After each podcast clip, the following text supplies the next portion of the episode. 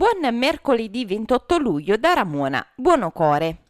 Si apre una nuova importante pagina per Cetara. Domani, giovedì 29 luglio alle 10.30 in piazza Manfredi Nicoletti sarà inaugurato il nuovo impianto di depurazione alla presenza del governatore della regione Campania Vincenzo De Luca, del presidente della provincia di Salerno Michele Strianese e del sindaco del comune di Cetara Fortunato della Monica. Il progetto prevede il ripristino degli impianti di depurazione, il completamento completamento della collettazione delle acque nere e dei sistemi fognari, la realizzazione di opere finalizzate all'integrazione dei sistemi fognari e delle opere annesse, nonché impianti di depurazione delle acque.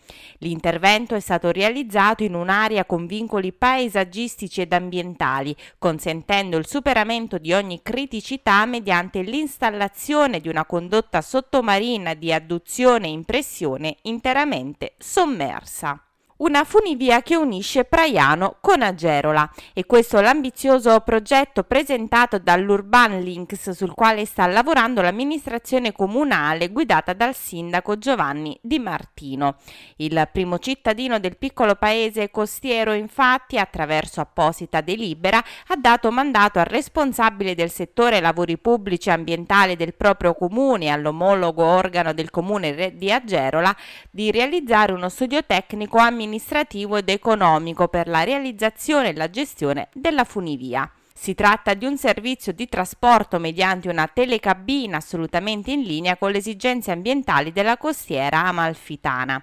L'idea è quella di creare una sorta di passeggiata panoramica dal fascino unico, che ha l'ambizione di salvaguardare un'area da sempre fragile esaltandone le caratteristiche naturalistiche del territorio. I collegamenti delle vie del mare in costiera amalfitana si arricchiscono con un'altra importante novità. Parte infatti una nuova tratta che collega Napoli a Positano in poco tempo in tutti i giorni della settimana. Si potrà partire comodamente dal molo Beverello di Napoli e raggiungere una delle perle della costa d'Amalfi. Il nuovo collegamento delle vie del mare è stato realizzato da Ali Lauro. La nuova linea estiva sarà attiva da lunedì alla domenica con due servizi giornalieri, uno all'andata e uno al ritorno. E concludiamo con le notizie legate al Covid in costiera amalfitana. Ieri si sono registrati due nuovi positivi a minori ed uno a Positano.